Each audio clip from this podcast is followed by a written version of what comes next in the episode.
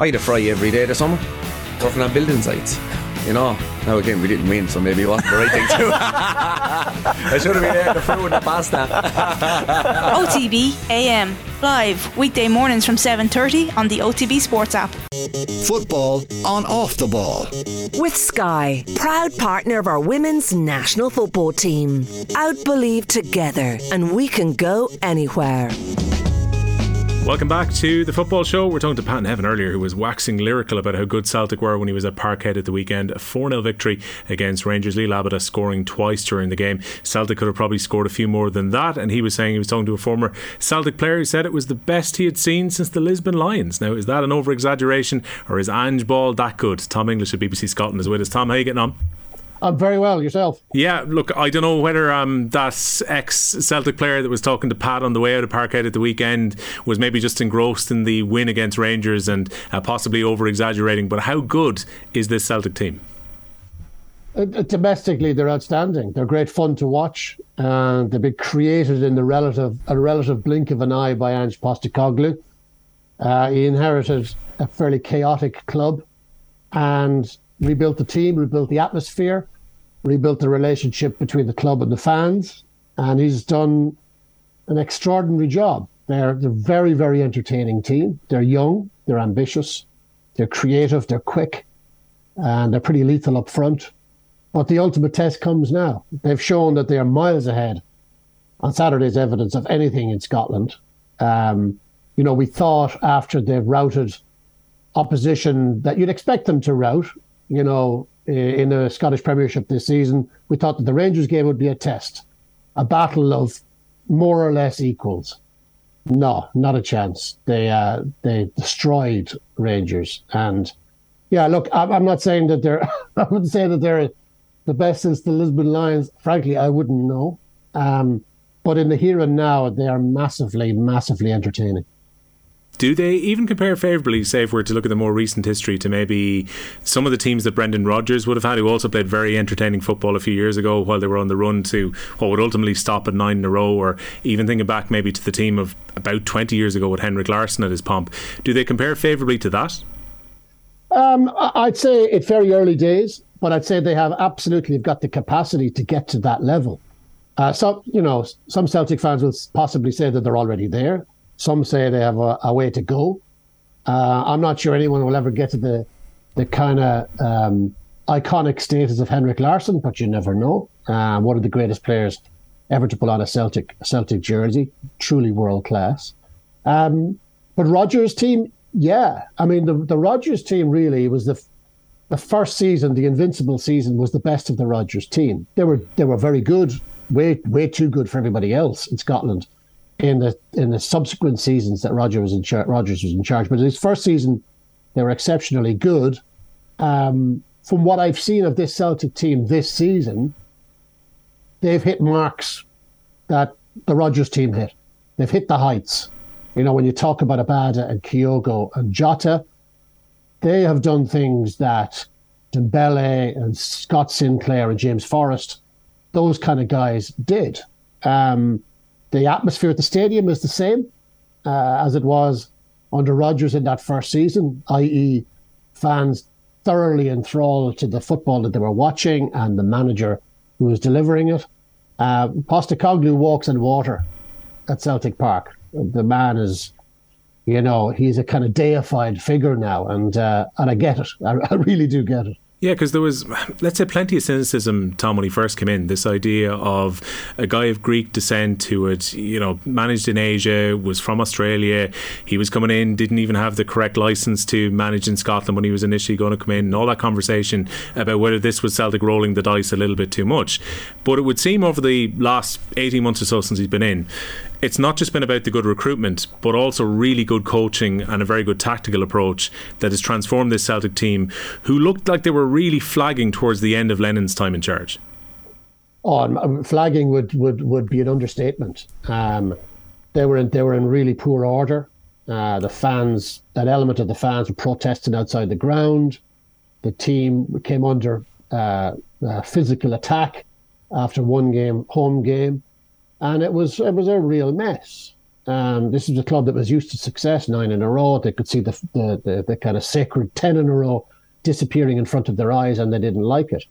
And they went after Eddie Howe. Uh, Eddie Howe kind of messed them around for quite a while and eventually told them no.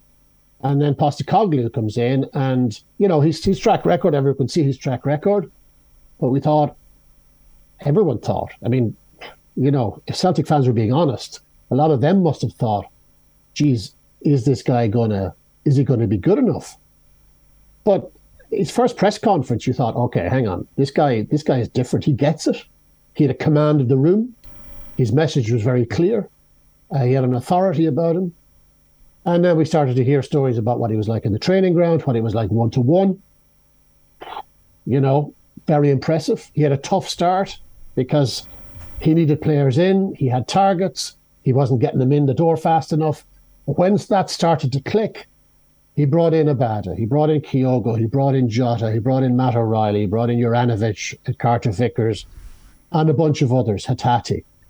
And one after another after another have hit the mark. I mean, it's an extraordinary run of success in the transfer market. You know, Celtic sold Odsonne Edouard to, to Palace and Kristoffer Ajer to, to Brentford for a combined 28 or 29 million. Celtic, Postecoglou, has used that money and assigned eight players for the equivalent sum. Uh, nine, nine of the 11 that started at the weekend in the, in the evisceration of Rangers were Postecoglou signings. Four of the five who came off the bench were Postecoglou signings. So he has done an amazing, an amazing job in in such a quick space of time. Yeah, because Tom, that's I actually was going to reference that the, the volume of his own players that are already in the team now, and I'm just mm. sort of curious. Like it's been this constant evolution.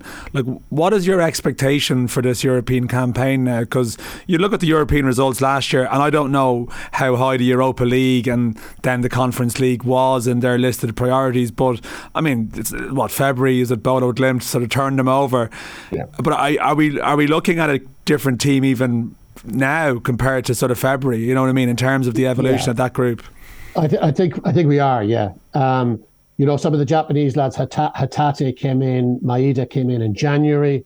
Um, the team was still bedding down. Bodo Glimt was really poor. Their European stuff was was poor last season, but I think this was a team trying to trying to get used to a new system, a new manager, trying to get used to each other. So what we've seen this season is really, um, and, they, and, they, won the league. You know, let's not forget it, they won the league, um, and were deserving winners of the league. But we've seen since they've come back in, since all these guys have had a proper pre-season, he's added to the squad. They look, they look the real deal domestically.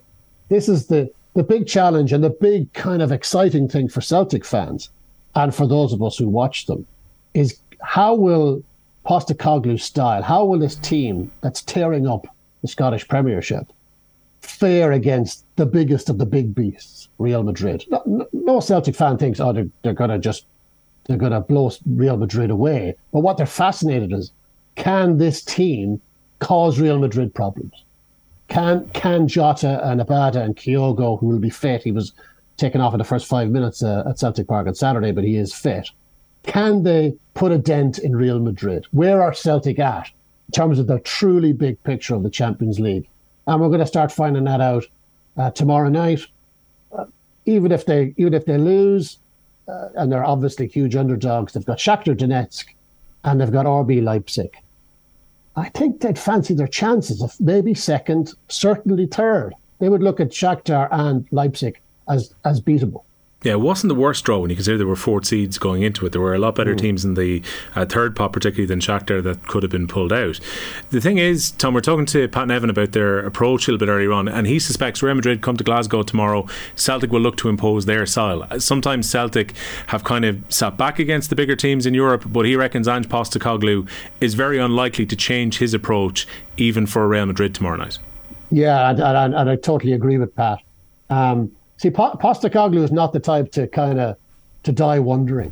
Um, and he would say, uh, I'm going to send my team out there. Why should I change my style of play? Why should I tell them to be more negative? Because then I'll always wonder, well, what if I got them to play their usual style? uh, what might have happened. He's not a what might have been guy. Uh, he's going to send them out tomorrow um, in the way that they normally play. And they're going to try and impose their game on Real Madrid and see if it works. And if it does, then the ground will shake under our feet at Celtic Park. And if it doesn't, well, he'll have learned something. And he's a very good learner, Postecoglou. You know, it wasn't all sweetness and light for him last season, but he learned as he, as he went along. So I think, uh, yeah, I think we're going to see Celtic try and play this kind of swashbuckling, pacey, energetic, uh, hard pressing style against the best and see what happens. And it's, it's really exciting. Yeah, like I mean, just uh, in terms of the manager, like he just seems to have like a really strong personality. I know that's you would expect that of like mm. managers at that level, but just with the nature of that role and that job and, and sort of how demanding it is, like is that power of the personality? Is that what helped to get him through some of those sticky patches last year? That he never seemed, from our sort of external removed view, to be too ruffled at any point. You're covering the beat. Maybe he was, but he didn't seem to ever carry himself in a way that wasn't confident. No, the, the only time I kind of saw him, and I wouldn't even say rattled, I would say maybe mildly annoyed, was right at the start when he wasn't getting players in uh, with the speed that he wanted them in. And he had a couple of things in the media, little, a few glancing blows against the board, just basically to say, can you hurry up? You know, um, that's it. But once he got his players in, I didn't. I didn't, haven't seen this guy ruffled at all. He's he's got great presence. He's got great authority. Um, even when his team played disappointingly, he's a great communicator. You know, he he he exudes kind of I've got this. You know, in everything in his press conference. Some of the press conferences here can be a little bit testy, but he he sails through them, and uh, he has a he has a real he has a real authority about him. And you know, you go to press conference and you want to be on your toes when you're talking to Postecoglou because if you ask a dopey question, you're going to get it, and quite right. Fair enough. That's the game. Um, it's he's he's been a breath of fresh air here, um, and I hope. Look, I hope, I hope Celtic get a get a good result, a good performance tomorrow because I think there is something. Uh, my sense of this anyway is that there is something a bit special building here. There's a young team. Um, Postecoglou is looks like a like a man on a mission, and the club is Neil Lennon. I think did a did a terrific job. Brendan Rodgers did a terrific job. Uh, they're the ones who did the nine in a row with Ronnie Deila as well. They won a ton of trophies, but this this fella, he's he's something he's something a bit different, and I think really really intriguing character. Tom, if I could ask you about the hierarchy at the club, because as Dan mentioned a few minutes ago, and you've also alluded to as well, it seems that Postecoglou has been able to bring in players that fit his system. Is it a case of Ange Postecoglou has the final say on signings? Um, who's making those calls along the way within the club when they dip into the transfer market? Well, part part of the malaise of, of Celtic at the at last summer, so, you know, just after they lost the, the ten in a row was they appointed a chief executive called Dominic McKay from the Scottish Rugby Union. Mm. And he was there for, I don't know, a month, six weeks, might not even even have been that. And then he disappeared. And, you know, people were saying, what what's happened here? It was just a symb- sim- symbolic of the club, directionless. They appointed Michael Nicholson from within. He's a mainstay, uh, a great servant of the club. Um, and he's done a very effective job, very, very quiet compared to Peter Lawwell, who was basically, you know, he was a previous chief executive. He's been there knocking on for 20 years. He controlled everything, everything about the club. Nicholson has been a lot quieter. And I suspect his relationship with Postecoglou is really, really good. Postecoglou identifies the players. Nicholson has done a terrific job in going out and getting them, spending the money, but spending it wisely. Celtic had become become very, very scattergun in the way they spent. Uh, they brought in all sorts of players for all sorts of money, and it flushed it down the toilet mm. effectively mm. in that in that last year, eighteen months, as they as they tried to get the the ten in a row.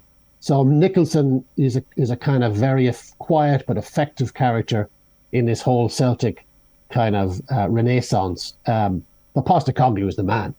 I mean, you know, they, they, the fans worship him. It's it's it's it's mad. You you have to kind of see it to believe it. But if if if Postecoglou asked players or fans to run through a wall, they wouldn't ask why. They just do it. Yeah, because I kind of felt that Celtic bought very poorly at a time, particularly when Rangers went down the leagues. It was almost like mm. Celtic decided they were going to sign players from you know rival clubs within the Scottish Premiership, and it was like things kind of didn't kick on when Rangers weren't in the top flight. I don't know if that's a fair analysis, but I felt like they bought very poorly at a time when Rangers were outside the Scottish top flight. Well, they, they did and they didn't. You know, they, they bought some good players around that time and they sold them on for for for for a lot of money. Uh, and when their recruitment was good, I say Van Dijk, Wanyama going back a bit further, Ki Sung Young, who they sold for six six million. Um, there was Kieran Tierney, who was one of their own, who was a kid at the club. You know, when when they were good, they were very good, and they were very good for a long time in their in their recruitment. And it was like buy low, sell high, excellent. Made it, made a lot of profit. But somewhere along the line, they kind of fell asleep at the wheel on that front. They started spending money four four and a half million on Albian Ajeti from West Ham, three and a half million on Patrick Klimala, two strikers. Mm. No, no good. Uh, Shane Duffy, it's it was just the wrong man, wrong wrong city, wrong club. Good player was a, was a nightmare here. Uh, Vasilis Barkas, the Greek goalkeeper, spent five million on him. Could hardly make a save. So it was one a lot of a lot of uh, loan signings didn't work out. There was a kind of temporary nature um, leading into what what could, should, should have been the 10 in a row in the Celtics fans' eyes, but they didn't get there. And Postecoglou came in had to clear out some some dead wood, and he had a whole team to sign. Not a whole team, a whole squad, actually. And it's remarkable. And this is the thing that everyone says about him. It's it's he's hardly signed a poor player his his success rate is is astonishing. Um, this kid Matt O'Reilly, he's 21. He lit the place up on Saturday. You know, Abada and Jota were terrific. I thought O'Reilly was man of the match. They got him. They got him from England. Uh, got him for a million quid. He's 21, and you know it's a steal. They got Abada for three and a half million. He's 20. He's scored a ton of goals. Jota, they spent money on. Kyogo, they spent money on about 10 million for the pair, but they've They've repaid it. It's been terrific. You know, the, the signings have been have been really, really good, and they've been very much uh, Postecoglou signings, quick players, not just quick physically, but speed of thought. That's what did Rangers in many senses. Celtic were just quicker in every sense, speed of thought, speed of movement, and then clinical. And they look like a very, very close group. Listen, they have a huge night ahead of them against Real Madrid, but they look a very, very together team. I suppose, like Tom, I mean, Celtic fans want to enjoy the present, but it's just an obvious follow on from what you're discussing there. I think there might even have been, you know, speculation about Matt O'Reilly at the end of the window. I mean, look at the pulling power of the Premier League at the moment; it's ridiculous. Even Nottingham Forest, I think, outspending, you know, all the other major leagues in Europe, or like some sort of crazy stats. So, unfortunately, I hear you saying like they've got these young, talented players, and you kind of feel you know, is the Celtic hierarchy going to be tested in that regard in the next 12 to 18 months when inevitably there's going to be proper interest in these players from the league that's taken everyone from bigger clubs than Celtic even? Completely. And, um, you know, if, if Postecoglou and the players do it in the Premiership and the Scottish Cup and the Scottish League Cup, I'm not sure anyone down south with, with, with uh, uh, serious money to spend is going to pay that much interest. But if they start doing it in the Champions League, it's a different story. And we're not talking just about O'Reilly and and and some of the other uh, Celtic players. We're talking about Postecoglou himself. Now, Celtic fans will tell me to shut up at this point because you know they don't want they don't want anyone talking about their manager moving away. But if he goes, if he takes Celtic into, uh, if he gets them in, uh, into the next round of the of the Champions League in the top two, in other words, then everyone's going to pay attention to him. I think people are looking at him already. I'd be surprised if they weren't. There'd be the dereliction of duty if they weren't. But I'm sure they're looking at him going, okay, he's he's rebuilt this team. He's rebuilt it on a, on relatively speaking small money. They're playing terrific football.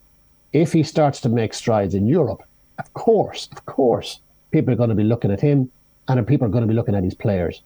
Um, Celtic fans will think, you know, they'll be praying that n- none of them leave anytime soon because they all believe that there's something something terrific happening here, and I, and I and I tend to agree with them. Tom, to ask you about the Blue Half of Glasgow then, like aside from this 4 0 defeat, Giovanni van Bronckhorst has generally set up Rangers quite well away from home. They go away from home to play against Ajax on Wednesday in the Champions League. This is on the back of getting through, you know, a number of knockout games last year to get to the final of the Europa. A couple of penalties go a different way. Rangers could have been lifting a European trophy. They can probably write off last Saturday as a bad day. They've had a couple of bad trips to Parkhead in their last couple of trips now, but this Rangers team are pretty decent uh, going into that game in Amsterdam. Yeah, I think there's a twin personality in the, in this Rangers team. There's the domestic Rangers uh, who dropped 11 points, dropped points in 11 league games last season. Now, okay, it's all right dropping points to, to Celtic, but they dropped points to Motherwell and Aberdeen and, and Hibs and Dundee United. They, they shouldn't be doing that. 11, 11 games drop points. That's a lot. Plus, they got horsed out of the League Cup by by Hibs 3 1. So there's that Rangers, and then there's this other team who turns up in Europe and and beats Borussia Dortmund, um, beats Braga, beats Leipzig, um, goes all the way to the final, uh, and just loses, as you say, in a penalty shootout against Eintracht Frankfurt. Uh, nothing between the two sides. One penalty missed by Aaron Ramsey. So I, I'm still figuring out this Rangers team. They've lost, they lost two stellar players, Cal, Calvin Bassey um, to Ajax, coincidentally, and uh, Joe Aribo to Southampton. Two big players, physical players, great athletes. They missed them for sure. They have brought in a lot of new players. They haven't bedded in so well. Some have, some haven't. Colak, the striker up front, has been very, very good for them. Tom Lawrence, who was missing in the Old Firm game, uh, and they and they really did. They really could have done with him. He's been, he's been good as well. But there's still a jury's out on a few others. Like Van Bronckhorst is under pressure now. Um, the Rangers fans, there's nothing that's going to get uh, Rangers fans irate more than a, a, a shoeing in an old firm game. They're now talking about the goalkeepers. The goalkeeper good enough. The centre halves. Why haven't they signed better centre halves? Uh, the midfield is it too slow? Is it too ponderous? Uh, out wide, they don't have enough. Ryan Kent doesn't offer enough. Young Tillman, he's not deliver, not delivering in the biggest games. Although I think that's a bit harsh. He's only a kid. He looks a decent player. So they're asking all sorts of questions now. And at various times last season, they asked these questions too. But then Rangers went into Europe, turned over a, a big a big gun, and everyone think everything's cool. And it was. It, that run in Europe last season was just extraordinary. And they've, they've done it again this year with PS knocking PSV out. a Very good side. So I'm I'm struggling to figure out Rangers. If would would I be surprised if they went to Ajax um, on Wednesday night and got a result? I wouldn't be. Nothing surprises me about Rangers in Europe. Nothing at all. But they are there is there is a split personality about this team.